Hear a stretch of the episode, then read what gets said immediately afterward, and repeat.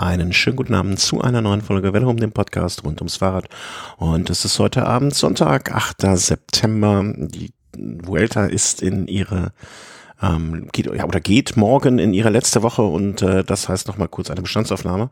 Und ähm, wie immer, wenn die wichtigen Momente hier im Podcast stattfinden, äh, bei Rundfahrten und so weiter, haben sich nicht nur der Thomas und ich zusammengeschalten. Guten Abend, lieber nach, lieber nach München, lieber Thomas. Hallo, schönen guten Abend nach Köln sondern ähm, das ist so ein bisschen äh, wie beim äh, Eurovision Song Contest, wenn der Peter Urban aus dem Gefriertrockner rausgenommen, aus dem Gefrierfach rausgenommen wird, aufgetaut und das, auf das Moderationsstühlchen gesetzt wird und wieder äh, für drei bis fünf Stunden redet. Ähm, so ist es bei uns auch.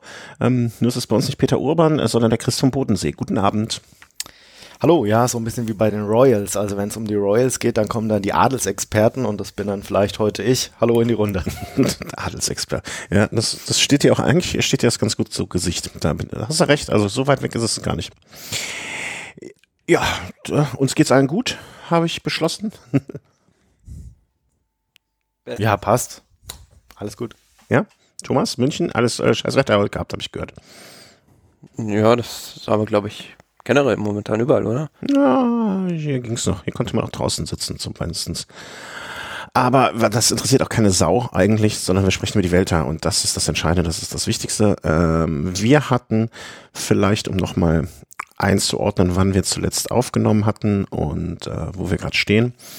Äh, letzte Sendung war am vergangenen Donnerstag, wenn ich mich recht entsinne. Das war dann gerade vorbei, Etappe Nummer 12 nach Bilbao war das, ähm, stand nach dieser Etappe Primoz Roglic vor Alejandro Valverde, Miguel Anke Lopez, Quintana, Pocaccia, Karl-Friedrich Hagen, Raphael Maika, Nicolas Ede, Dylan Thompson, äh, Dylan Toynes, so Dylan Thompson, wie komme ich auf Dylan Thompson?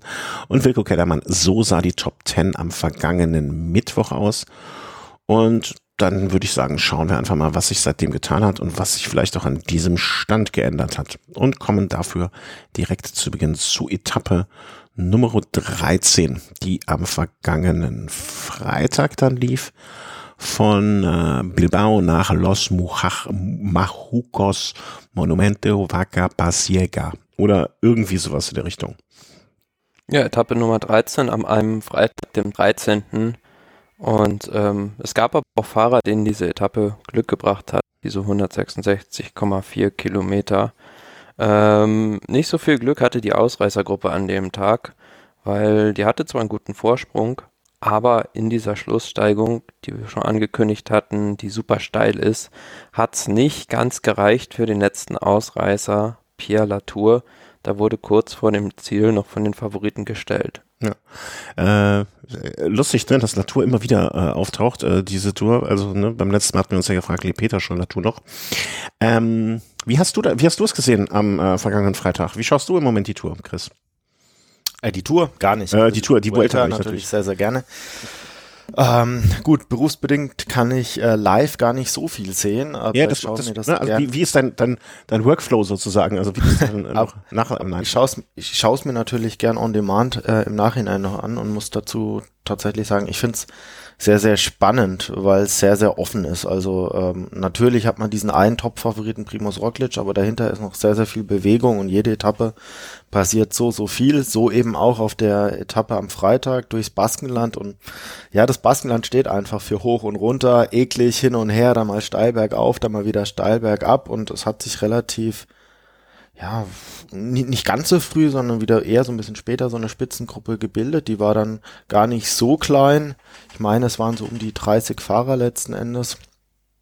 Und da waren auch wirklich einige Teams dann mit zwei Fahrern oder vielleicht sogar drei Fahrern vertreten und ja, sie haben einen relativ großen Vorsprung sogar gewährt bekommen, also bis zu acht Minuten und tatsächlich habe ich gedacht, gut, äh, Lotto Jumbo hatte jetzt dann nicht wirklich den den ganz großen Konkurrenten da jetzt vorne in der Gruppe gesehen und ich wäre jetzt eigentlich eher davon ausgegangen, dass man diese Gruppe dann tatsächlich gewähren lässt, weil es war dann doch ein Anstieg ganz am Ende, der recht steil war, der so ein bisschen so an den Anstieg Master Lacosta dann doch ein bisschen erinnert hat, an dem Valverde gewonnen hat. Und man hätte sich dann auch wirklich aus Lotto Jumbos Sicht ja auch ganz einfach zurücklehnen können und sagen können, gut, da ist jetzt dann am Ende ein steiler Anstieg, vielleicht äh, gewinnt dann Valverde, nimmt vielleicht sogar ein paar Zeitbonifikationen mit. Von daher haben sie sich zurückgehalten. ja, dass dann Astana da voll Feuerwerk bei acht Minuten Rückstand und noch äh, 30 Kilometer zu fahren, davon bin ich jetzt nicht ausgegangen. Ja, die hatten mit Sicherheit einen anderen Plan, als, als so wie er ausgegangen ist. Die wollten mit Miguel Angel Lopez an dem Tag angreifen, aber er war im Prinzip der erste Favorit, der hinten rausgefallen ist und von daher wurde das äh, ja ziemlich schnell torpediert, deren Vorhaben.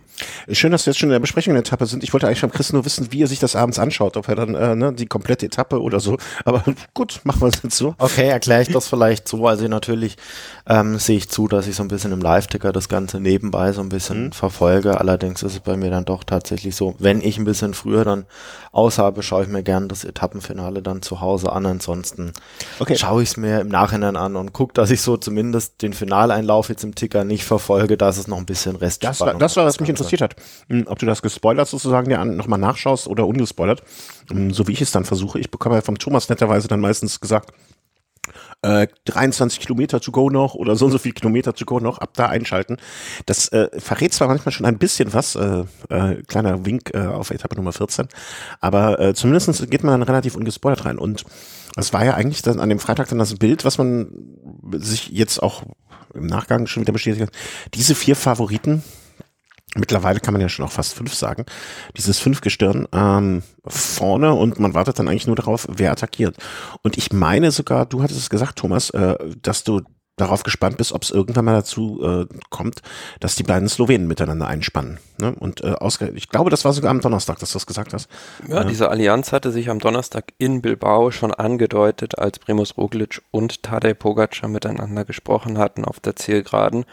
Und ähm, so kam es dann auch am nächsten Tag. Also ähm, die beiden waren eindeutig die stärksten und konnten sich vom Rest absetzen. Auch Valverde konnte irgendwann nicht mehr mithalten und haben dann gemeinsame Sache gemacht. Und wie das so ja früher, sage ich mal, oft Gang und Gäbe war, ist, dass der Trikotträger Zeit rausholt und der ja der Mitausreißer in Anführungsstrichen äh, die Etappe bekommt. Mhm. Ähm, ich würde auch, also was du, Chris, gesagt hast, ähm, stimme ich, oder ich weiß gar nicht mehr, vielleicht bei es eben gesagt hat, ich bin jetzt schon verwirrt mit zwei Personen. Ähm, eigentlich hätte wirklich äh, äh, Roglic sich einfach nur hinten draufsetzen können und mal warten. Aber ich glaube einfach, dass äh, es zeigt auch ein bisschen den Respekt, den er doch noch vor dieser Rundfahrt hat ähm, und den Respekt, den er vor seinen Kontrahenten hat, dass er einfach mal erkennt, okay, die zwei können gerade nicht so, wie sie möchten vielleicht oder oder wie ich es auch erwarten würde von ihnen. Dann nutze ich einfach die Gunst der Stunde. Und ich glaube, ab heute auch irgendwo im Interview gelesen, dass er gesagt hat, er kennt die Berge da gar nicht. Ne? Er kennt die Dinger wirklich nur aus äh, irgendwelchen Streckenprofilen, die er sich anschaut. Und äh, ich an seiner Stelle würde dann auch sagen, okay, solange ich nicht äh, auf der hundertprozentig sicheren Seite bin, nutze ich mal lieber die Gunst jedes Tages. Äh, an, ne, ich wer weiß, was noch kommt. Ich kenne das alles nicht so genau. Die zwei sind hier zu Hause, beziehungsweise kennen diese Strecken deutlich besser als ich. Ähm, better safe than sorry, hole ich mir die paar Minuten. Ne? Es waren dann im Endeffekt an dem Tag ja nur 27 Sekunden. Aber nichtsdestotrotz, das war ja auch ein kleines bisschen eine Demonstration der Stärke. Klar, also ich meine, äh, du musst natürlich deine Stärke ausspielen, solange du die Stärke hast.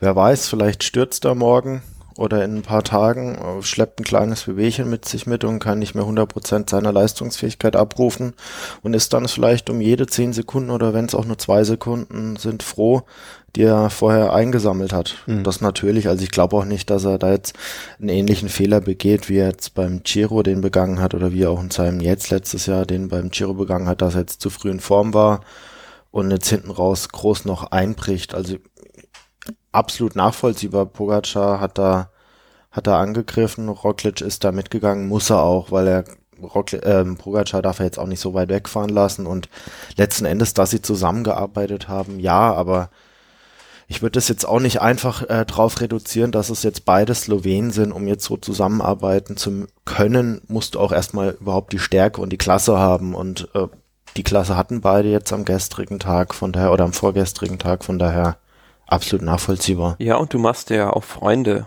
im Peloton. Also wenn es mal eine Situation geben sollte, wo es vielleicht auch für Primus Roglic mal kritisch wird von der Mannschaftsunterstützung her und nur noch die Favoriten bei sich sind, dann weiß er wahrscheinlich, auf wen er zählen kann. Also da gab es auch schon andere Fahrer, die gesagt haben, no gifts. Mhm.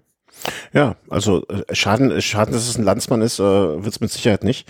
Und äh, dass man zumindest die Verständigung vielleicht, so blöd das klingt, ne, aber man, man weiß ja auch von manchen Fahrern, die jetzt keiner Fremdsprache mächtig sind oder nur ganz gebrochen. Äh, Nachteil ist es mit Sicherheit nicht, dass äh, er da einen Landsmann äh, bei sich hatte, der zumindest schon mal die gleiche Landessprache spricht.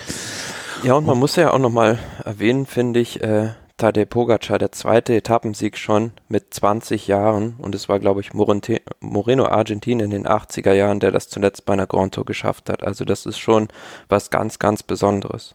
Chris, wie stehst du zu der These vom Thomas, der gesagt hat, eigentlich müsste man ihn jetzt rausnehmen? Der verbrennt sonst. Den kannst du jetzt nicht mehr rausnehmen. Also ähm, die These ist von heute, die These ist von, von einer Woche ungefähr oder vor äh, was? Montag, glaube ich, oder wann? Äh, äh, Bei, glaube ich, der letzten Sendung sogar. Und, äh, ja, also ich halte das weiterhin für nicht so toll, dass der noch weiter mitfährt. Was sagst du, Chris? Ja, ähm, grundsätzlich ja. Man kann natürlich drüber streiten. Der, der Junge ist 20 Jahre, hat schon eine super Saison bestritten, hat schon Anfang der Saison in Portugal Topleistungen vollbracht und war eigentlich die ganze Saison weg oder Saison über nie schlecht, also war eigentlich immer vorne mit dabei, hat jetzt gleich am Anfang einen ganz, ganz, ganz starken Einstieg in die, in die Vuelta geschafft. Die Frage ist halt einfach, äh, kannst du so jemanden dann, äh, wenn er so eine Position hat, in der Gesamtwertung überhaupt noch rausnehmen? Er ist jetzt im, im weißen Trikot, gut, das war jetzt vielleicht vor zwei Etappen noch nicht. Äh, er trägt mitunter aktuell das ganze Team. Fabio Aro hat, musste aufgeben. Äh, Gaviria ist nicht äh, im Vollbesitz seiner Kräfte. Also er ist da jetzt auch der Mann, auf den alle schauen wirklich im ganzen Team. Also er hängt, er hält da die Fahne hoch. Ich weiß nicht, ob das dann vielleicht sogar mehr Frust bei ihm auslöst als alles andere. Und er scheint die Stärke zu haben. Ich denke eher, dass es sogar ein Vorteil für ihn ist, dass die Etappen in der heutigen Zeit eben nicht mehr diese 230 Kilometer Länge haben, sondern dass da Etappen dabei sind, unter anderem die, die er zuerst gewonnen hat, mit knapp 100 Kilometern, die jemand mit 20 vielleicht sogar dann auch noch eher verkraftet, als wenn jemand so dann ähm, 220 Kilometer ein paar Mal am Stück fahren muss. Also ich, ich glaube, wenn man ihn hätte rausnehmen wollen, hätte man das schon früher tun müssen. Jetzt wird das sicherlich nicht mehr passieren. Nee, also jetzt, jetzt kann ich mir auch nicht mehr vorstellen, alleine mit der, ne, man müsste sich nur mal vorstellen, als Teamleitung, äh, man nimmt ihn morgen raus, warum auch immer, ne, vorgeschobene Krankheit oder sonst was. Und Zumal und ich möchte, stürzt. Eine, warte, warte, und Roglic stürzt. Ja. Ne, dann, dann, dann, hast du aber wirklich eine geile, schlimme Argumentationskrise vor deinem äh, Sponsor. Also ja, und ich möchte auch noch eins erwähnen, ja, beim Gesamtklassementsfahrer ist es vielleicht auch ein Stück weit noch ein bisschen was anderes als bei einem Sprinter. Also ein Pogacar ist jetzt so ein Fahrer von seiner Qualität, der kann dann auch mal so Überführungsetappen wirklich aktiv zum Erholen dann auch wirklich nutzen. Natürlich, klar, er muss immer darauf achten, dass er nicht zu viel äh, Zeit verliert und muss sich immer weit vorne platzieren, aber es ist was ganz anderes, als wenn du da jetzt ein 20-jähriger Sprinter bist, der sich jetzt bei der Vuelta durch alle Bergetappen durchquälen müsste. Der würde da jetzt, was die Substanz angeht, sicherlich noch viel, viel mehr verlieren und würde am Ende der Vuelta wahrscheinlich keine Ahnung, ähm, ja, mega Wenn es Auswirkungen haben sollte, dann kann man das eh erst in ein paar Jahren sehen. Ja, das stimmt. Und aber dann würde ich auch behaupten, nicht jetzt diese eine Vuelta, äh, die Auswirkung oder die fünf bis zehn, sagen wir mal fünf bis sieben gefahrenen Etappen, sondern dann wäre das ein grundsätzlich Verheizen von so einem jungen Fahrer. Ich glaube, das. Der, der der Punkt ist ja auch folgender. Ich meine, letztes Jahr ist ein ähm, Egan Bernal auch die Tour gefahren. Der ist auch die Tour durchgefahren. Dieses Jahr hat er die Tour gewonnen. Also ihm hat es wahrscheinlich jetzt auch nicht geschadet, dass er letztes Jahr die Tour da durchgefahren ist. Wahrscheinlich hat es ihm sogar ein bisschen mehr an Wettk Wettkampfshärte gebracht. Und die, die Tour ist sicherlich auch von der Intensität nochmal ein bisschen was anderes als, als die Vuelta. Von daher ja, aber das ist jetzt, glaube ich, auch kurzfristig gedacht. Ich glaube, was, worauf Thomas hinaus will. Ja, aber äh, bei Bernal war es ja auch nicht sein erstes Profijahr und der war auch noch ein Jahr älter. Ja, und außerdem, ob, auch ob ein Bernal nicht mit 27 ausgebrannt ist und dann äh, äh, ja, das werden wir sehen. Also genau, das meine ich ja. Ne? Lange, das ist wie ja lange diese jungen Karrieren andauern werden. Ja. Okay, jetzt kann man natürlich drüber streiten. Äh, Bernal ist Toursieger, Pogacar beendet vielleicht die Vuelta auf Platz drei. Möglicherweise ist es die einzige Chance in seiner Karriere überhaupt mal so ein Ergebnis rauszufahren und ähm, hinten raus passiert noch ein bisschen was anderes. Also es gibt äh, ja diverse Karrieren, die früh begonnen wurden und die dann sehr erfolgreich waren und sehr lange gedauert haben, weil Werde ist da vielleicht sogar mit das beste Beispiel. Es gibt andere Karrieren, äh, Kunego, der dann schon mit Ende 20 nicht mehr ganz so stark war, aber jetzt so wirklich so, so viele Fahrer, die man jetzt bis Ende 20 jetzt wirklich herangeführt hat und die dann dann da noch so richtig lange dann vorne dabei waren, gab es jetzt auch nicht so viele vielleicht ist der gesunde Mittelweg da schon anzustreben. Ich meine, beim Buchmann sieht man es ja, dass es auch mit einer, ich sag mal, tendenziellen Steigerung oder einer linearen Steigerung auch funktionieren kann. Ob ein Buchmann jetzt aber dafür dann ganz so hoch hinaus kommen kann, weiß man jetzt wiederum auch nicht. Also, also bei einer älter sehe ich jetzt die Gefahr, dass man dadurch jetzt so die Karriere langfristig beschädigt ist nicht ganz so hoch von der Wahrscheinlichkeit. Ich arbeite auch noch lange, ich, ich fühle mich ja selber auch noch sehr, sehr lange und langsam an das Peloton ran, insofern. Ich gehe genau das gegen, den gegenteiligen Weg. Ähm, machen wir mal sozusagen die Gesamtschau nach dieser Etappe. Da hatte sich dann ja ähm, eigentlich in der Hinsicht nicht so viel verändert. Ne? Primoz Roglic immer noch an eins, Valverde an zwei. Ähm, Pogacar hat sich dann zwei Plätze nach oben geschoben, äh, vor Miguel Angel Lopez und Naro Quintana sich ja, etabliert.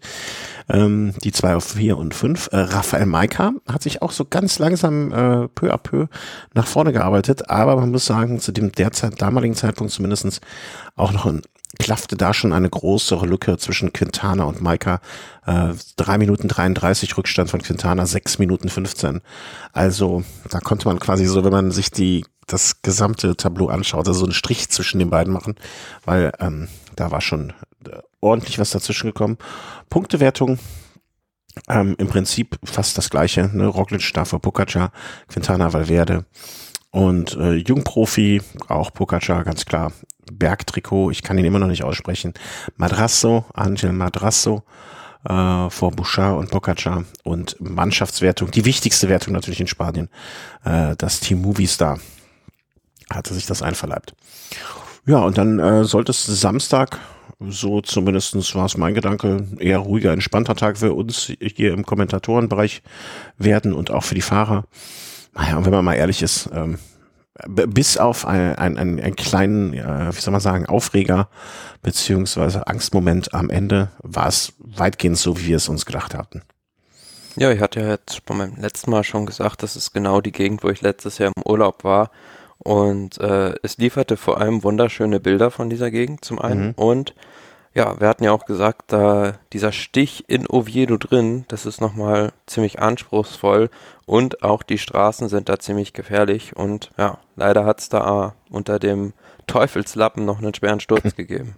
Auf einmal war das halbe Feld abgeräumt, äh, Trümmer, Trümmer auf der Straße äh, und man war, man wusste mir erstmal natürlich auch, wie es bei solchen Situationen immer gar nicht ist, wer ist dabei, wer ist da nicht bei. Äh, Kamera bleibt natürlich auf dem Sprint, selbstverständlich, ne, um, um das alles abzubilden. Gewonnen hat Sam Bennett, der vermeintlich äh, schnellste Sprinter, der bei einem in Anführungszeichen normalen Sprint eigentlich kaum oder nur schwer zu schlagen ist. Äh, zumindest bei dieser Vuelta. Und hinten, ja, da lag eigentlich alles mal am Boden, ne? was, äh, was Rang und Namen hatte. Wer Glück hatte, schafft es vielleicht noch gerade zu stoppen, und, um drumherum zu kommen. Aber jetzt ein Pogacar äh, lag, glaube ich, da.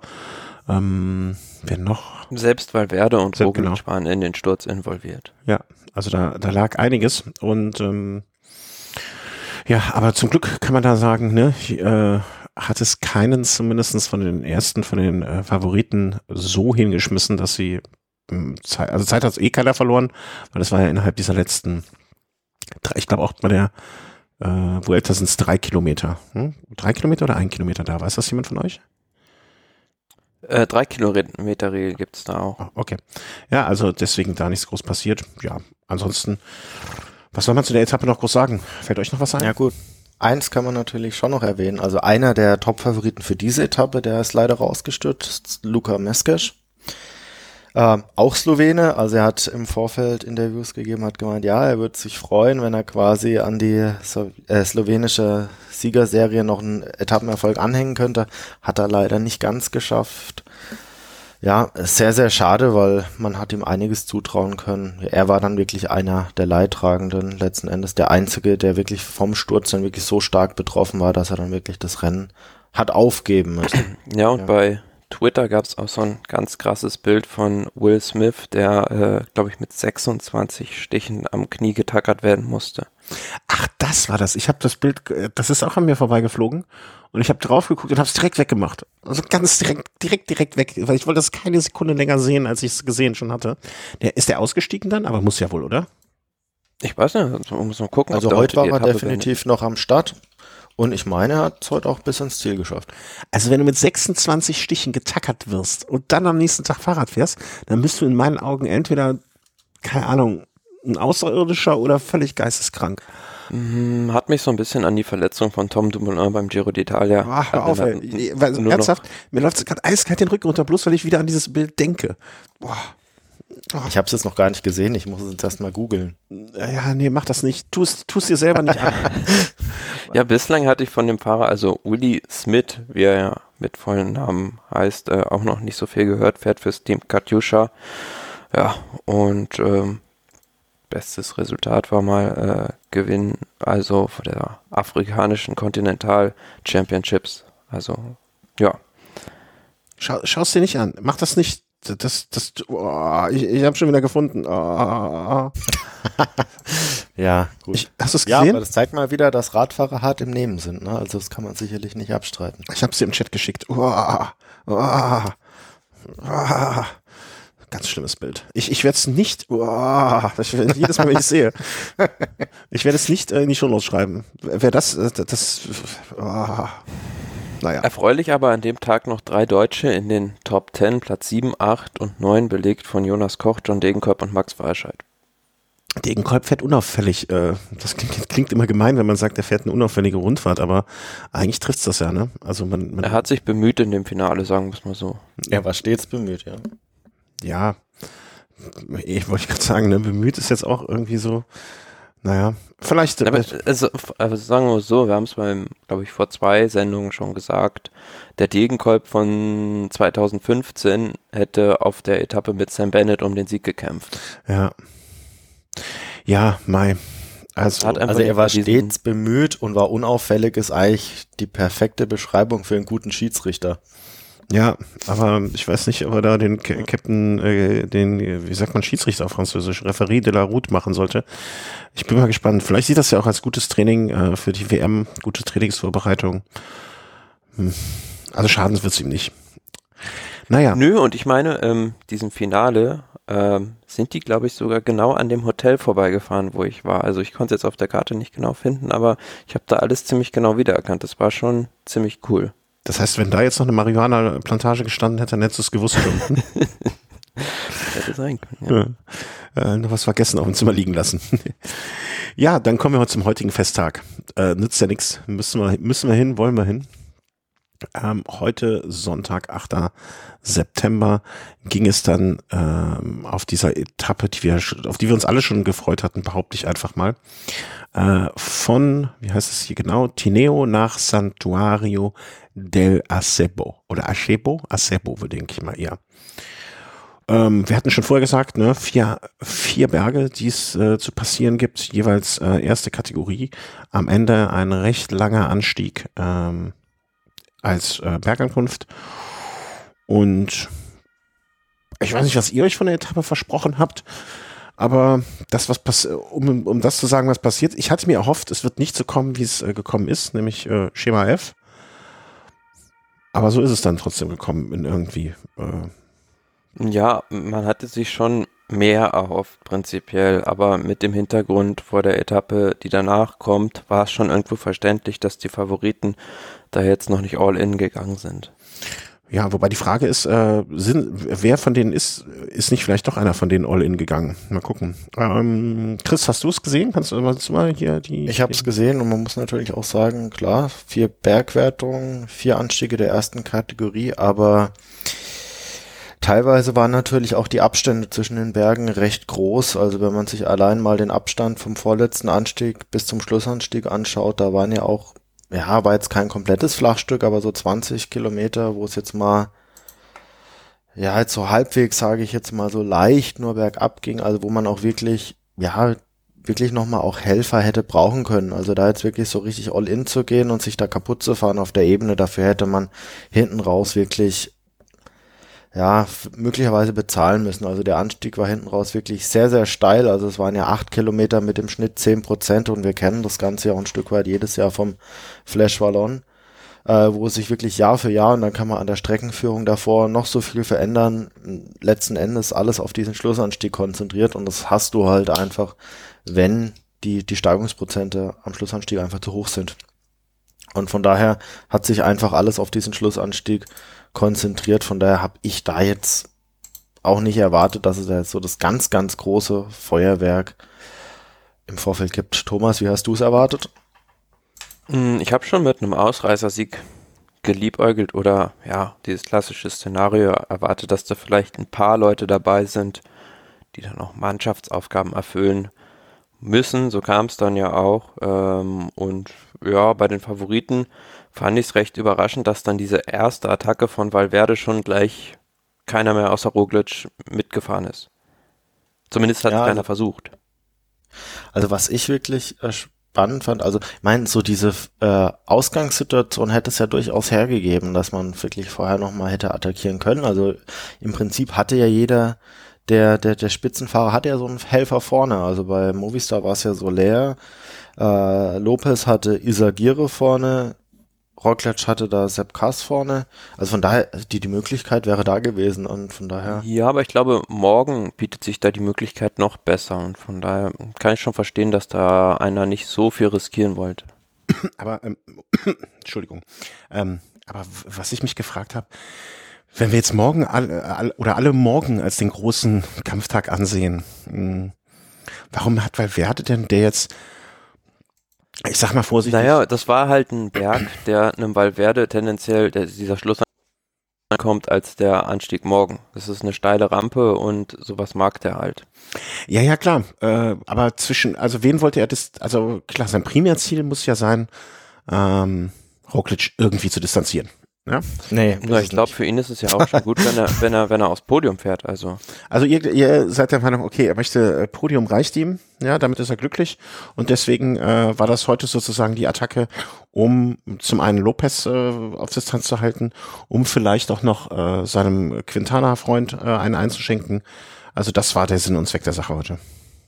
Also ich glaube schon, dass ein äh, Valverde das realistisch genug einschätzt, äh, dass er einen Roglic am Berg jetzt nicht wirklich abhängen kann. Also es gab jetzt diverse Situationen, wo er schon angegriffen hat, wo Roglic einfach dermaßen stark war und wo man auch wirklich auch weiß äh, oder mittlerweile auch sehen konnte, dass das Team von Roglic auch unglaublich stark ist. Also nicht umsonst hat heute auch Subcast aus der Spitzengruppe heute ja auch, auch gewonnen und hat da mitunter auch Fahrer stehen lassen, die jetzt heute nur auf Etappensieg gefahren sind und sich seit Tagen äh, erholt haben, um heute auf diesen Etappensieg fahren zu können. Von daher, er hat da schon ein richtig starkes Team, hat jetzt auch einen gewissen Vorsprung von zweieinhalb Minuten, weil Werde hat eine gewisse Historie, äh, die auch letztes Jahr schon hinten raus gezeigt hat, dass er da hin und wieder mal schwächelt und ja, er hat gestern 27 Sekunden verloren auf Pogacar. Wenn man jetzt die, die Zeitbonifikation von gestern mit einrechnet, waren es sogar 37 Sekunden. Pogacar wird immer besser. Und heute hat er ihm 40 Sekunden abnehmen können. Von daher muss er diese Möglichkeiten, wenn sowas möglich ist, auch nutzen. Definitiv. Und äh, er hat da äh, mitunter zwei Rivalen, wenn es um diesen Podiumsplatz geht. Das ist einmal Lopez, einmal Pogacar. Die hat er heute beide distanzieren können. Wer weiß, wie es morgen läuft. Also genau das gleiche oder gleiche Argumentation, wie, wie ich sie vorhin äh, gegenüber Rucklic gebracht habe. Dann, wenn man eine gewisse Stärke fühlt, muss man diese Stärke auch Stück weit ausspielen.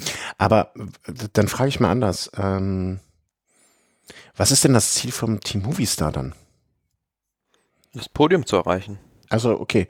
Den reicht, wenn jetzt ein Valverde auf dem Podium steht. Wenn das, wenn das die, würden, die, die, die würden natürlich gerne gewinnen, aber du musst es halt realistisch einschätzen. Also, so wie Roglic jetzt fährt, ja, kann ihn ja auch kein anderer gefährden.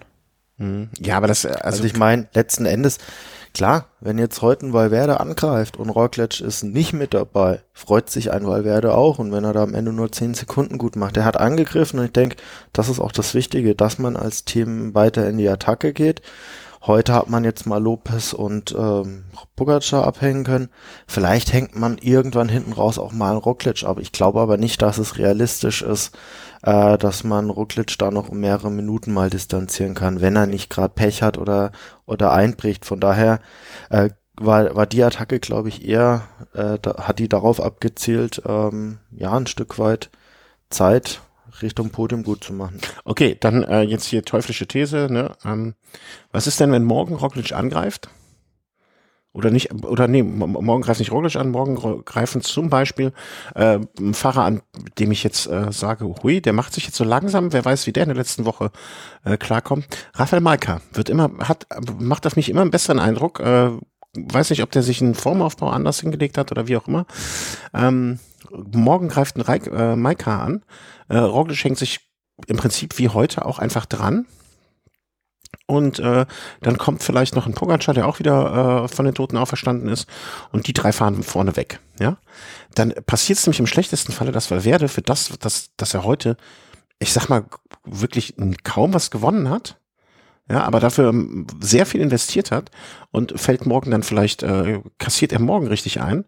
Und dann die stehen sie da, stehen sie da mit einem Quintana und einem Valverde, die beide irgendwie fünf Minuten sich eingefangen haben. Also die waren ja, heute alle am Anschlag. genau, wie der Chris schon sagt, A sind die alle am Anschlag gefahren und B ist ein Maika mit sieben Minuten Rückstand keine Gefahr mehr in der Gesamtwertung. Nee, aber der könnte ja durchaus, wenn man jetzt, äh, also das sind fünf Minuten auf äh, Valverde, ne, davon holt er sich morgen, also er möchte einfach auch aufs Podium, ne, also Maika sagt, ich will auch aufs Podium, Bora Hansgrohe möchte ihn aufs Podium bringen und das sind ja, wie viele Minuten sind das? Äh, drei, vier, das sind vier Minuten. Ne, die, die, die, die überlegen sich nämlich folgendes. Das ist süß. Bitte? Das ist süß. Wieso? Äh, ich glaube nicht, dass Bora Hans Grohe äh, jetzt noch groß versucht, äh, Maika aufs Podium zu bringen. Ich glaube, wenn die vielleicht noch irgendwie eine Chance auf einen Etappensieg von Maika sehen, dann ist es das höchste der Gefühle. Möglicherweise profitiert er nochmal aus einer Unsicherheit, wenn jetzt wirklich vorne mal drei, vier, fünf der Top-Favoriten jetzt mal zögern, weil keiner Führungsarbeit leisten will, dann geht mal ein Maika und kommt mal mit 20 Sekunden Vorsprung an möchte ich jetzt nicht ausschließen, dass er auch nochmal Zeit gut macht. Aber Raphael Maika war auf jeder einzelnen Etappe hinter Roglic, Valverde und Pogacar, hinter jeder. Ja, ja, aber ich, ich, ich frage mich nur, wie sinnig war es heute von Valverde so viel zu investieren? Wie gesagt, Valverde ist heute Anschlag gefahren. Roglic ist heute, weiß ich nicht, vielleicht nicht Anschlag gefahren, das mag sein. Lopez ist sicherlich Anschlag gefahren, Quintana ist Anschlag gefahren, Maika ist Anschlag gefahren. Wenn die heute auch nur fünf Sekunden hätten schneller fahren können, hätten sie es gemacht. Mhm.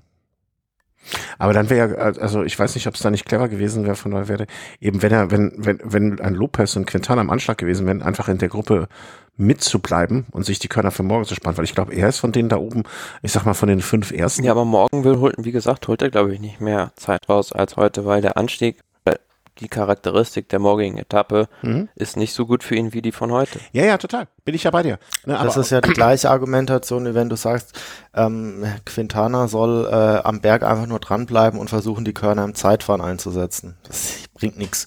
Du musst dort deine Stärken ausspielen, wo du sie hast. Und das war bei Valverde ganz klar heute der Fall. Mhm, okay. Ja, ich frage mich nur, ne, das ist jetzt, ich behaupte weder das eine noch das andere, ne, ich frage mich nur, überlege gerade selber, ob das äh, in dem Sinne das cleverste war. Und das wir auch am Ende. Ich denke mir halt, dass wenn es das Ziel ist von Team Movistar, einen Fahrer auf dem Podium zu haben, ob man dann nicht irgendwann bei dem, äh, bei Valverde anfangen muss, mit Körnern vorsichtiger umzugehen, damit man dieses Ziel erreicht. Weil von Quintana sehe ich jetzt nicht, dass der das noch in irgendeiner Form schaffen soll. Ja, aber es gibt ja auch nicht mehr so viele Möglichkeiten, um überhaupt anzugreifen. Von daher muss man da jede nutzen. Ja, nee, das, das meine ich ja, ne? Also dass man, äh, dass man eher in den Quintanas äh, Valverde in ähm, sozusagen in eine defensivere Rolle bringt, langsam aber sicher.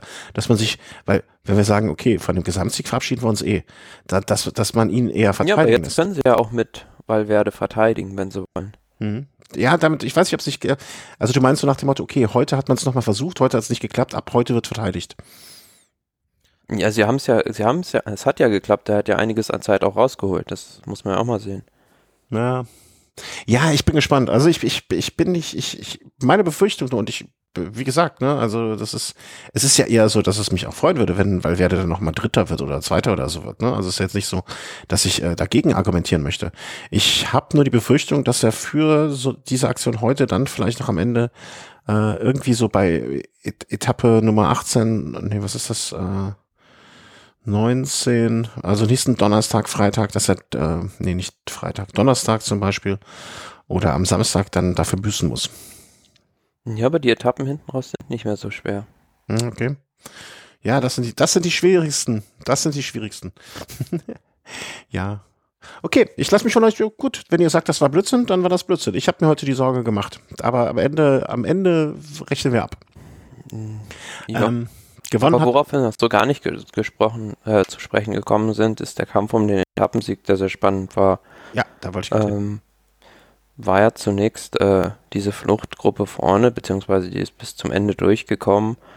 Und ja, im, in der Schlusssteigung hat sich dann recht schnell Sepp Kass abgesetzt und Ruben Guerrero und Tao Geo Gegenhardt, die sind dann hinten nachgefahren. Ja, kam aber eigentlich nie näher als diese 40 Sekunden, die sie dann hatten und im Ziel haben die sich dann auch noch fast geprügelt. Ja, das habe ich nicht, äh, auch ehemalige Mannschaftskollegen habe ich dann noch mal so im Nachgang gesehen, ne? Also äh, die, die hatten wirklich kein gutes Haar mehr aneinander gelassen. Ähm, habe es auch nicht so richtig verstanden, warum, wer da wem welchen Vorwurf gemacht hat. Aber äh, Georg Gegenhardt war sauer, weil ihn Guerrero in der letzten die Zugemacht hat. Ja, Mai. Also das klingt ein bisschen wie der eine hat dem anderen das Förmchen weggenommen. Ähm, gebracht hat, also gebracht hat kein was und Sepp, Sepp, der typische amerikanische Name Sepp Kuss, äh, der hat sich da gefeiert und das fand ich auch ein sehr schönes Bild. Und muss man ja auch sagen, Team Jumbo ist auch so ein bisschen ähm, so die lange Nase den anderen Teams zeigen, ne? weil er war ja mit Sicherheit da, dafür gedacht gewesen, dass er eine dieser berühmten Relaisstationen darstellt, die an die sich äh, Roglic hätte dranhängen können. Und wenn er dann schon relativ früh in der Etappe dann auch das Signal bekommt, hier, äh, hol dir das Ding, mach ruhig auf eigene Kappe, da muss man sich im Team ja selber auch äh, wirklich sehr, sehr, sehr sicher sein, dass da keine Gefahr zu erwarten ist. Na, die machen in diesem Jahr bei den Grand Tours Team Jumbo Visma so ein bisschen auf Team Ineos. Also die laufen den. Entschuldigung, jetzt war die Verbindung gerade weg, kurz. Ja, Team Jumbo Wismar, die machen so ein bisschen Team Ineos und laufen den in diesem Jahr bei den Grand Tours fast schon die Position ab. Mhm. Aber ich, ich, glaube, im Team Ineos, äh, das, meinst du, die wären trotzdem da auf äh, Etappensieg gegangen? Team Ineos? Ja. Das kommt, kommt, klar, könnten die auch machen. Also es kommt so ein bisschen drauf an, auch wie die, wie die Rennkonstellation ist. Also heute Sepp Kast, der hat ja auch freie Fahrt bekommen. Man hatte ja noch genügend Leute bei Roglic und der konnte es halt in der Schlusssteigung auch alleine regeln, während man beim Movistar äh, beispielsweise Soler für teamtaktische Dinge brauchte. Ja, interessante Frage. Äh, Soler und teamtaktische Dinge, passt das noch zueinander? Ähm ja, doch. Also ähm, Soler hat sich ja geäußert. Also ähm, ich, ich kann, muss ich auch ganz ehrlich sagen, seinen Ärger gegenüber dieser Teamentscheidung ähm, in Andorra absolut nachvollziehen. Also es war Total. ein absolut, absoluter Fehler, diese Entscheidung. Und dann auch gegenüber Quintana. Ich glaube nicht, dass Quintana noch den allerbesten Stand im Team hat. Ich meine schon, dass ein Soler äh, lieber Kräfte aufwendet für ein Valverde als für ein Quintana, um es offen zu sagen. Ja klar, absolut, unterschreibe ich. Äh, Weil schreibe ich mit großen Lettern auf dem, auf dem Marktplatz weil Quintana auch bei der Tour äh, absolut äh, nicht mannschaftsdienlich gefahren ist und sicherlich auch, wenn er mannschaftsdienlich gefahren wäre, äh, für Valverde oder auch für Landa noch ein bisschen mehr im Gesamtklassement vielleicht auch drin gewesen wäre, egal. Ähm, Soler ist heute mit in der Führungsgruppe gewesen, das war auch das Ziel. Also Movistar ist ja ganz am Anfang ganz hart in den ersten Anstieg reingefahren, um ihn auch nochmal nach vorne zu bringen. Und ähm, es war so, dass äh, Kass von Lotte Jumbo relativ früh sich abgesetzt hat im finalen Anstieg und es wohl da, äh, so stand es zumindest auf der Team-Homepage als Zitat von Soler, eine Kommunikation über Funk gab, wie sich Soler fühlen würde. Und Soler meinte, okay, er kann in der Verfolgergruppe, kann er mitfahren, aber die Distanz nach vorne kann er, oder die Lücke nach vorne kann er wahrscheinlich nicht mehr schließen und hat quasi seine taktische Funktion in die Hände des Teams gelegt. Und die haben dann gesagt, okay, dann äh, warte auf Valverde. Das hat er Aber gemacht, schön. super Arbeit geliefert und hat da auch sicherlich dazu beigetragen, dass es vielleicht 40 Sekunden waren und nicht nur 25 oder 30. Definitiv und es war sehr schön zu sehen, wie diese ganzen äh, ja, Helfer-Relaisstationen funktioniert haben. Also Isagire für Lopez dann, äh, Poljanski für Maika und äh, Soler für in dem Fall Valverde. Also ähm, ja, also Valverde, äh, Quatsch, Valverde, Soler haben sie äh, äh, haben es wahrscheinlich äh, heftig genug den Kopf gewaschen.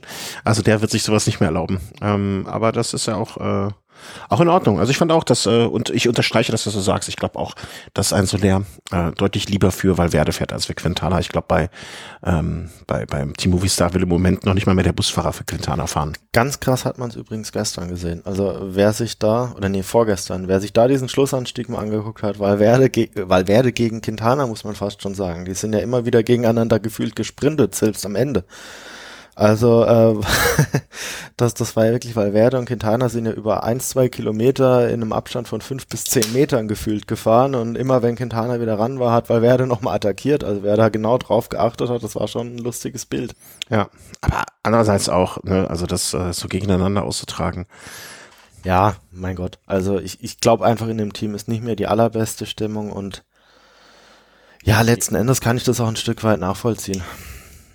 Puh, klar, ähm, machen wir mal den Gesamtstand dann nach dieser Etappe. Ich habe es jetzt hier irgendwo verloren. Äh, wo haben wir es denn? Äh, an der Liederrolle hat sich natürlich jetzt nichts mehr geändert. Roglic hat sein Trikot eindeutig äh, verteidigt. Ähm, Valverde hat äh, seinen zweiten Platz verteidigt. Im Grunde genommen ist bis auf Platz 8 nichts passiert. Ne? Also Keldermann ist nach vorne gerutscht und hat Frederik Karl Hagen äh, überholt. Der ist auf Rang 9 gerutscht und Hermann Pernsteiner vom Team Bahrain Merida ist auf Platz 10 einen Platz hoch. Mm, Den Toins heute ordentlich Rückstand eingefangen, der ist drei Plätze runter. Ansonsten hat sich hinten nicht so viel getan. Ähm, Im Grunde genommen hat ja, sich so ein bisschen manifestiert und zementiert, was vorher auch war. Zumal man wirklich tatsächlich auch sagen muss, bis Platz 6 äh, bildet das Ganze so, so die Kräfteverhältnisse ganz gut wieder dahinter ist es tatsächlich schon sehr, sehr Ausreißergruppen geprägt. Also da sind wirklich auch schon viele Fahrer, die durch, durch mal eine Ausreißergruppe und so weiter nach vorne gekommen sind. Viele davon, die sie jetzt auch auf einem hohen Niveau gefangen haben, das will ich jetzt gar nicht in Abrede stellen.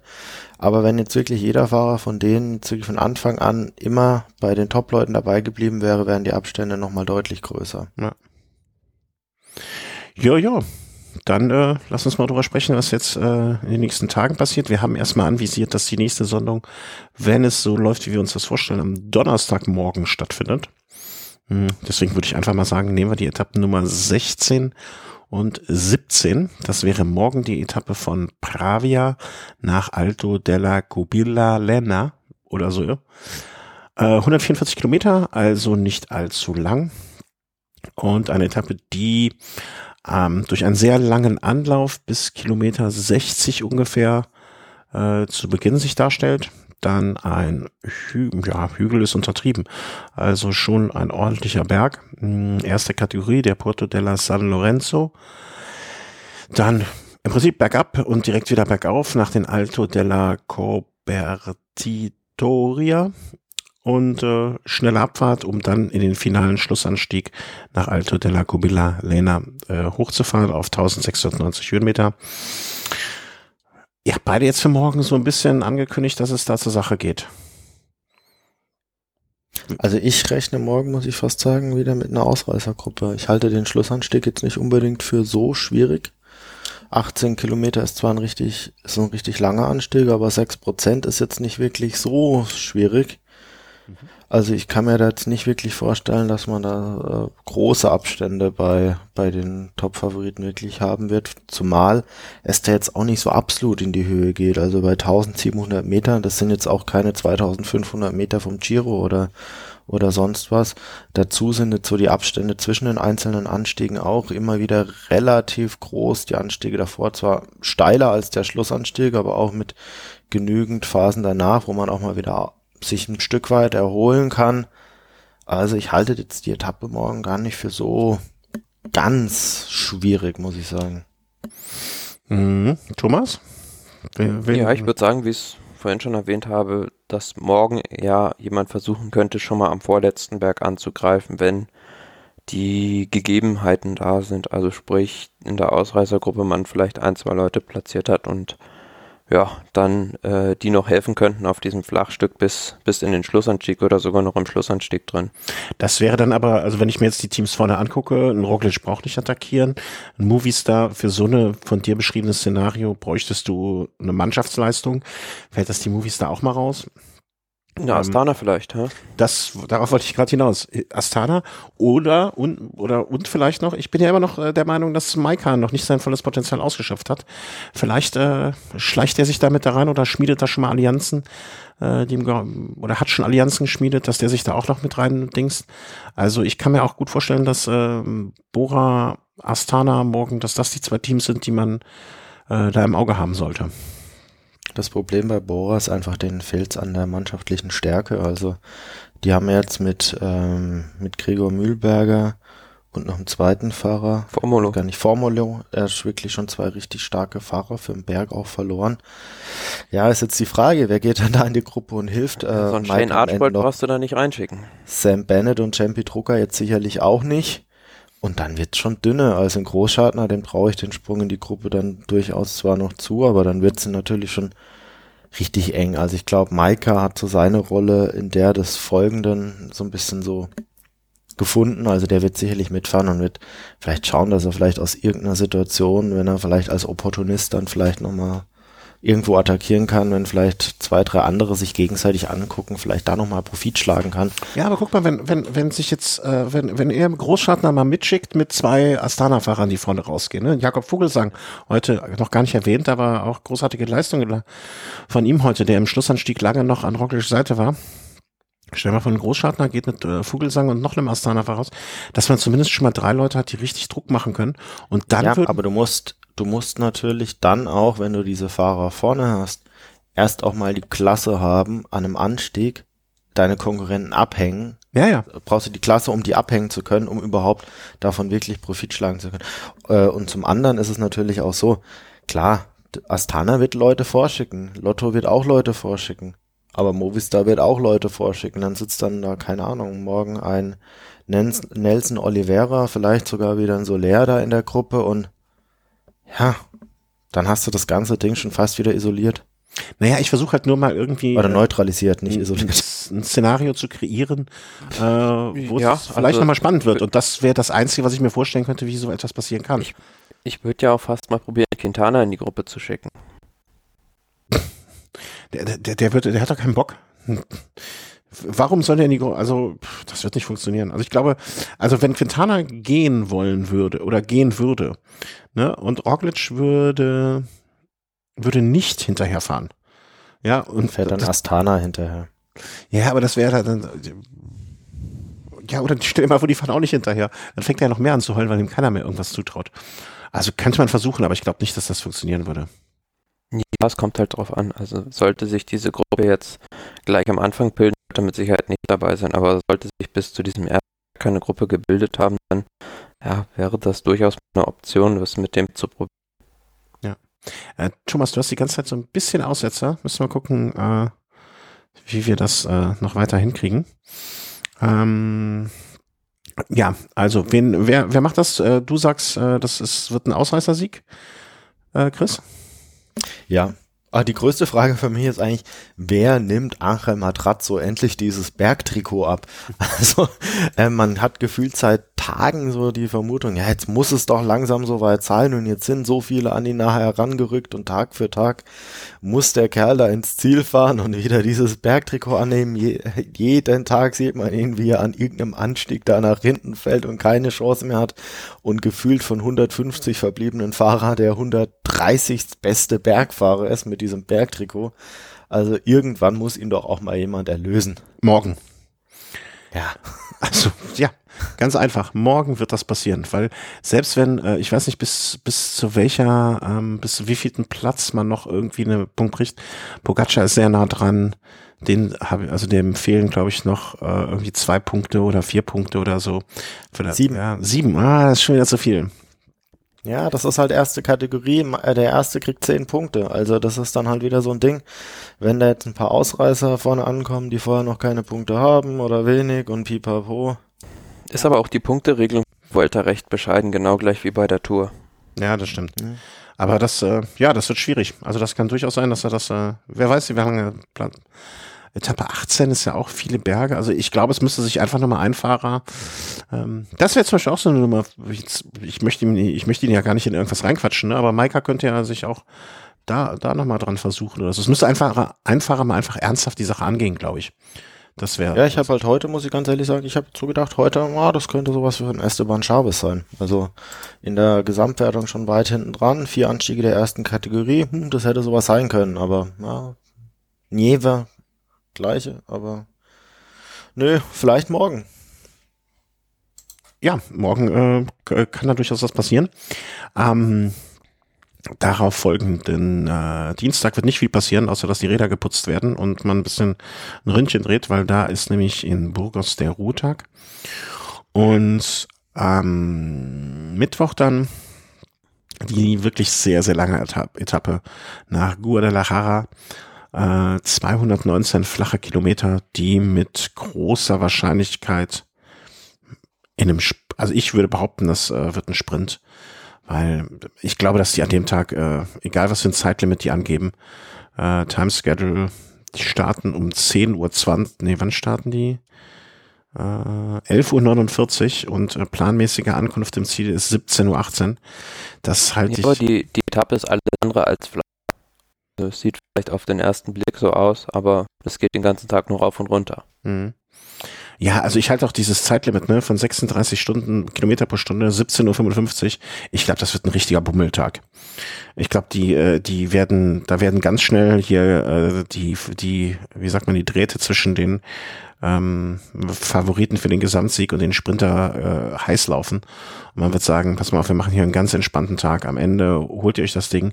Alle Ausreißer packen wir, holen wir alles wieder ein, aber ich glaube nicht, dass das äh, etwas anderes werden wird als ein Sprint-Etappe. Kann ich mir irgendwie nicht vorstellen, dass das Ausreißer sich holen. Aber für die Sprinter könnte dieser Schlusskick schon fast wieder zu steil sein. Du meinst, äh, warte, ich habe mir das hier aufgerufen, so, wann war das? Fünf Kilometer oder? Oder so die letzten fünf Kilometer geht's nochmal ordentlich berghoch. Ja, das Komische ist immer, dass das, ah, okay, von Kilometer drei auf Kilometer, ah, hier, ja, okay.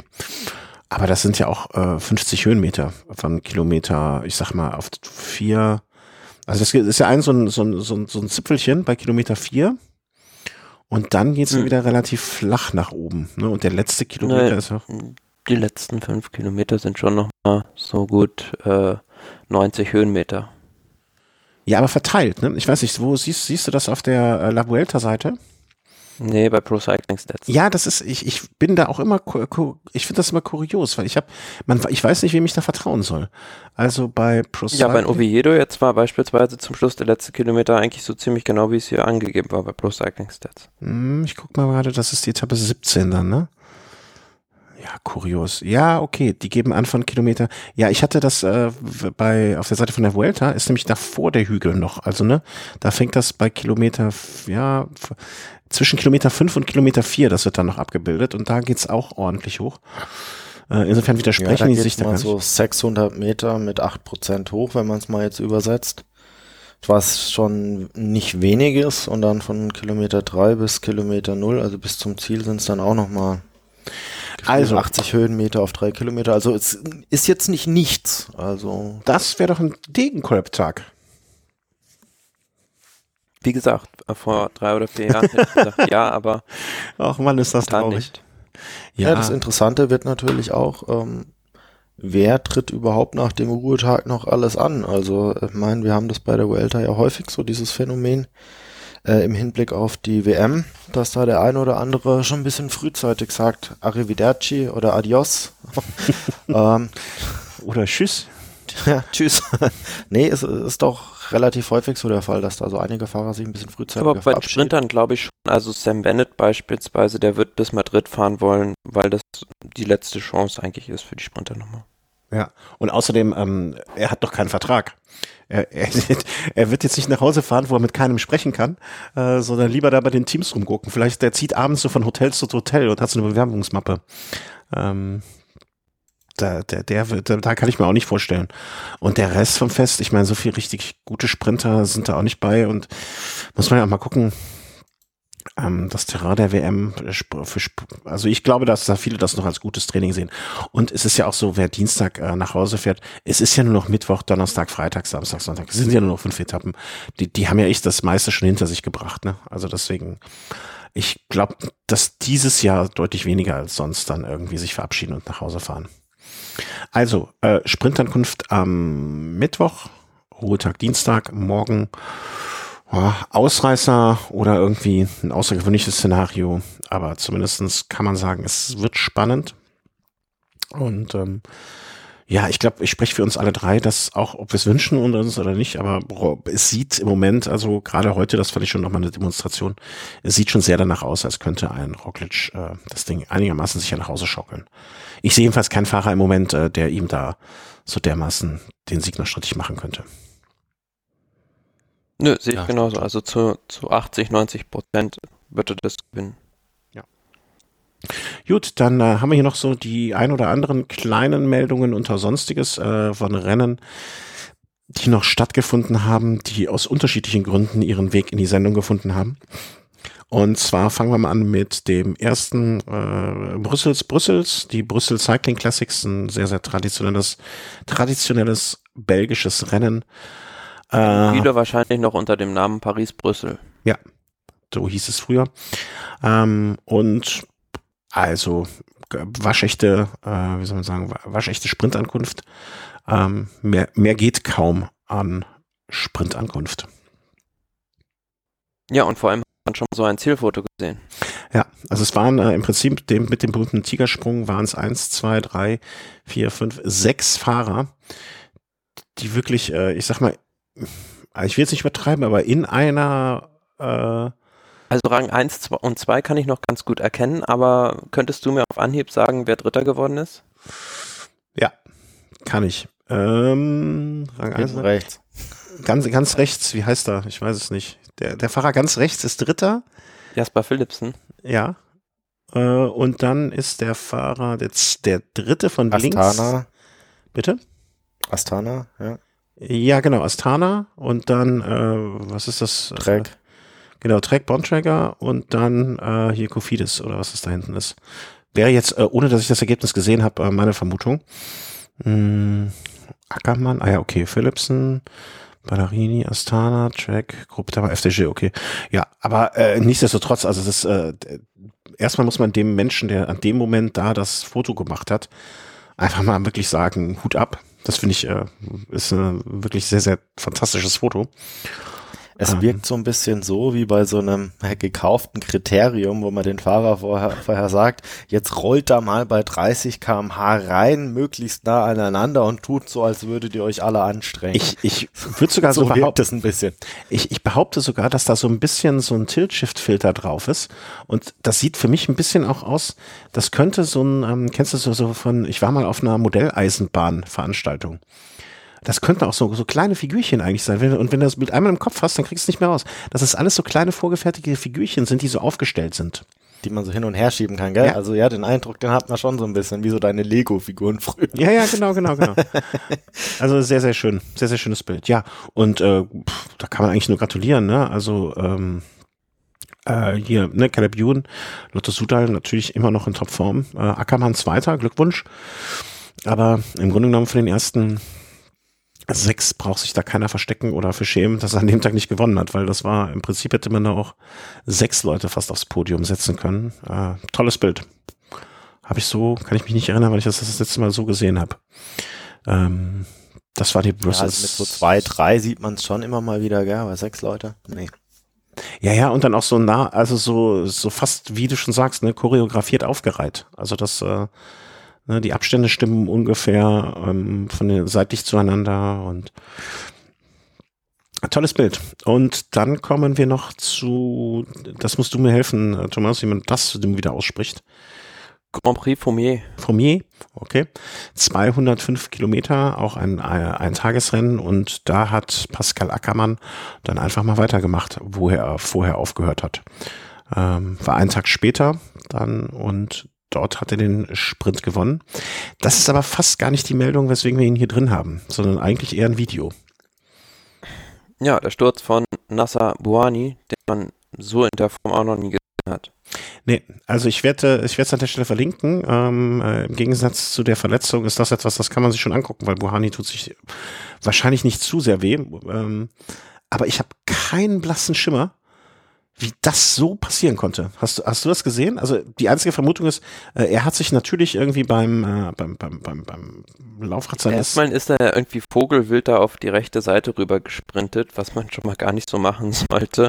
Hat durch die Hälfte der anderen Sprinter hat und er ist dann quer fast in den anderen gefahren.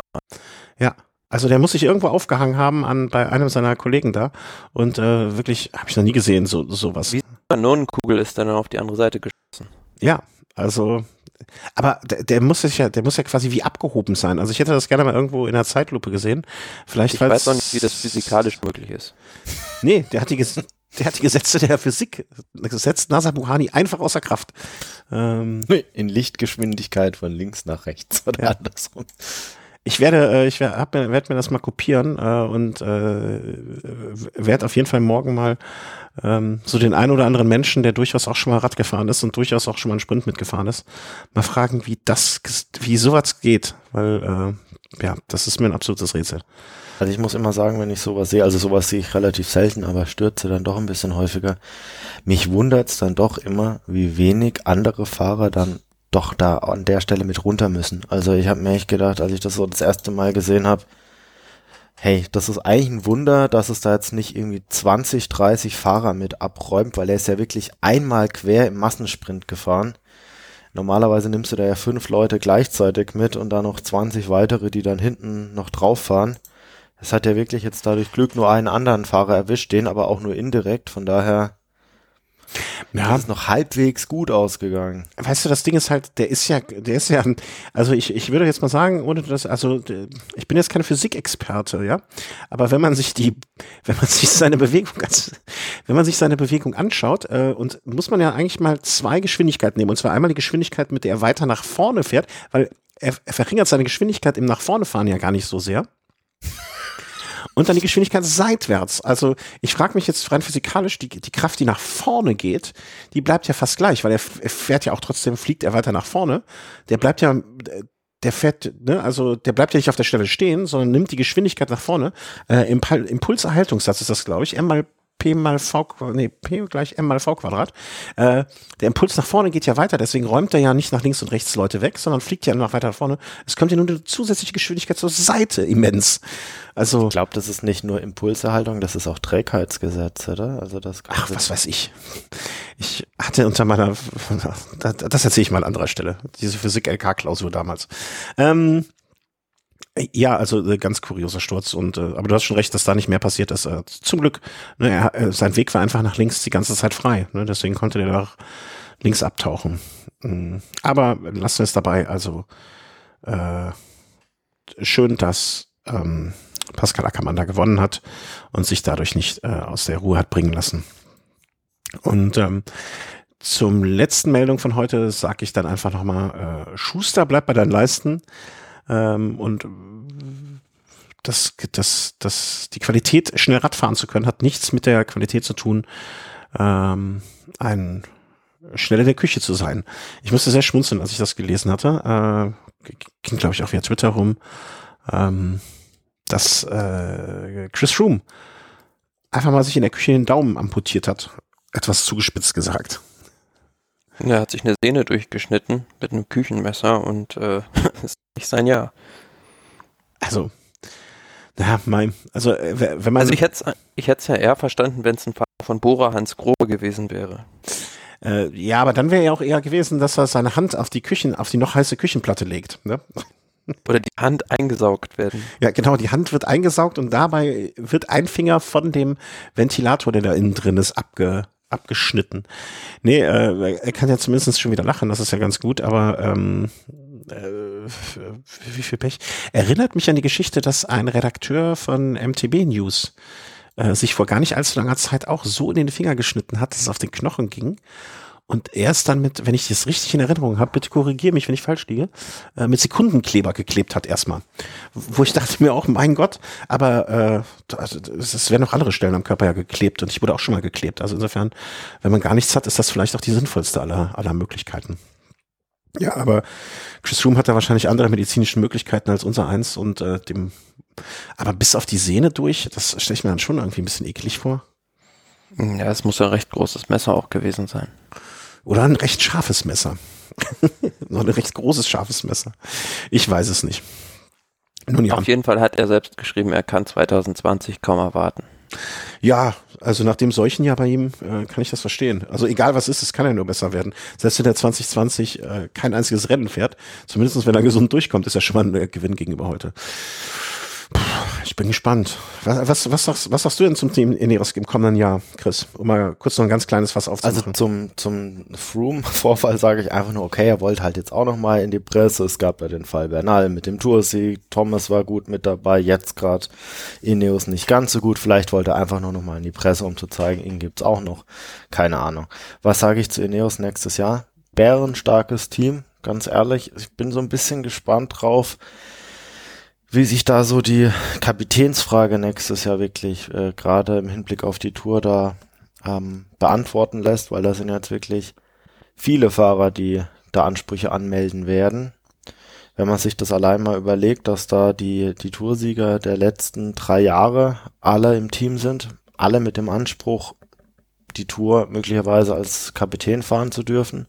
Plus der Giro-Sieger dieses Jahres plus der Giro-Sieger, plus ein Sivakov, der dieses Jahr sich ganz schön gesteigert hat, ein Sosa, der jetzt, äh, mit bei der Burgos-Rundfahrt nochmal gezeigt hat, dass er ganz, ganz stark drauf ist. Also es sind ja wirklich sehr, sehr viele Fahrer, die da wirklich eine gewisse Klasse dann auch wirklich zur Schau stellen. Also es wird wirklich richtig spannend und es ist dann tatsächlich halt die Frage, ob wirklich jeder Fahrer die Demut hat, sich trotz großer Erfolge in der Vergangenheit da wirklich in den Dienst der anderen zu stellen.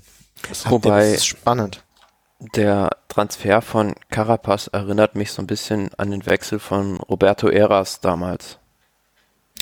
Ja, klar. Also Eras hat ein Stück weit, muss man sagen, so seine besten Jahre leider an ans Team US Postal verkauft, also da 2001 mit, mit 27. Klar, der hat, der hat äh, bei der Tour den Helfer gemacht, aber bei der Vuelta hat er schon noch ordentlich abgeräumt. Von daher könnte ich mir eine ähnliche Rolle auch für Carapaz vorstellen. Naja, Carapaz kann ja nicht froh sein, wenn er mal wieder Rennen fahren kann. Ne? Also wie man jetzt mitbekommen hat, dass Team Movistar ja verdattelt ihm sein Visum oder irgendwie so Papiere frühzeitig ja. zu bekommen, damit er bei der Tour of Britain starten kann. Ne? Also wobei, wobei ich also, wenn ich nochmal auf die andere Frage zurückkommen kann, ich natürlich bei der Situation Eras Carapaz, bei dem Vergleich muss man natürlich schon auch sagen, ähm, Eras war damals mit Abstand der beste Helfer von Lance Armstrong. Lance Armstrong hat sich aus Giro und Vuelta nie viel gemacht. Und Eras war natürlich Spanier und hatte da ein großes Interesse dran. Jetzt ist Carapaz Ecuadorianer. Es gibt einen Bernal, Kolumbianer, der dem Spanischen jetzt nicht ganz abgeneigt ist. Und Sosa auch Kolumbianer. Es gibt da einfach so viele Fahrer auf diesem hohen Niveau, dass selbst auch äh, ein Giro oder eine Vuelta jetzt als äh, Kapitän zu besetzen gar nicht so einfach ist. Vielleicht noch am ehesten den Giro, aber ich finde es tatsächlich auch sehr, sehr schade, weil ich meine, die Zeit hat im Prinzip jetzt bei Carapaz für ihn gespielt. Also Valverde wird nächstes Jahr 40, ein, ein Landa, ein Quintana verlassendes Team. Also Carapaz standen da alle Möglichkeiten offen bei jeder Grand Tour, die er auch nur hätte als, Helf äh, als, als Kapitän bestreiten wollen, diese auch so zu bestreiten. Also er war jung und brauchte Schwierig. das Geld. Wobei ich ja. würde da nochmal eine andere revolutionäre Idee in den Raum werfen, was den Rennkalender angeht. Man könnte ja im Frühjahr noch eine bei den ganzen Kolumbianern, Ecuadorianern, südamerikanischen Fahrern eine vierte Grand Tour installieren für die Südamerikaner. Ja. Wie, wie, wie oft sollen wir, wie, wie sollen wir das denn noch abdecken hier? Denk doch mal an die Kinder. Nö, aber es, das Interesse wäre definitiv da, sowas auf die Beine zu stellen, glaube ich schon. Also eine Grand Tour äh, für die Kolumbianer, Ecuadorianer und so weiter. Tour, Tour de Südamerika. Vielleicht im Januar parallel zur für Schanzentournee. Ja, oder statt dieser Tour, statt der Argentinien-Tour oder so, ne, dass man das, das Ja, man muss ja nur mal gucken. Also letztes Jahr hieß das Rennen ja noch Colombia Oro y Paz und dieses Jahr war es, glaube ich, nur die Kolumbien-Rundfahrt, was da an Menschenmassen war. Also machen. Ja, also die Menschenmassen mag sein, aber ich glaube einfach, dass viele Unternehmen, die jetzt in Europa aktuell noch sponsern, dass die jetzt nicht vielleicht gar nicht so diesen großen Markt in Südamerika sehen. Vielleicht gibt es den ja sogar, möglicherweise ist es sogar ein Riesenmarkt, aber ich weiß jetzt nicht, ob, die, ob jetzt der Durchschnittskolumbianer sich eine Bohrerküche kauft. Nee, aber ein Markt, um neue Sponsoren an Land zu ziehen. Also die halt mhm. in Amerika sitzen und es gibt ja auch Firmen wie Movistar zum Beispiel, wo ich schon mal gesagt habe, da der und zu nochmal in den Firmensitz zitiert wird, weil Südamerika für die ein extrem wichtiger Markt ist und die mit Carapaz eigentlich das Aushängeschild verloren haben. Wir werden es sehen. Im kommenden Jahr werden wir wissen, was Carapaz bei äh, Ineos dann machen wird, welche Rolle er da spielen wird. Und wir werden es mit Sicherheit dann hier auch an dieser Stelle kommentieren. Ähm, ja, ich sag danke an euch beiden. Äh, Chris, schön, dass du mal wieder dabei warst. Wie immer, wenn du Zeit hast, bist du immer ein willkommener Gast. Ähm, Thomas, natürlich auch dir ein Dankeschön und in erster Linie dann ein Dankeschön auch an unsere Hörer für, ich wiederhole es immer wieder, aber äh, es ist auch der Sache, äh, keine Ahnung, ne, der, in, der, in dieser Sache angemessen für eure Patreon-Spenden, für eure PayPal-Spenden, für eine Überweisung, die kommt, für äh, Amazon. Bestellungen über den Link, wo etwas Geld bei uns reinkommt. Vielen herzlichen Dank auch für all dies, für eure vielen Kommentare und äh, Zuspruch und so weiter und so fort. Und habt noch eine schöne Vuelta, äh, weil die werden wir hoffentlich alle gemeinsam haben. Und äh, wir hören uns dann noch im Laufe dieser Woche. Tschüss. Tschüss. Ciao.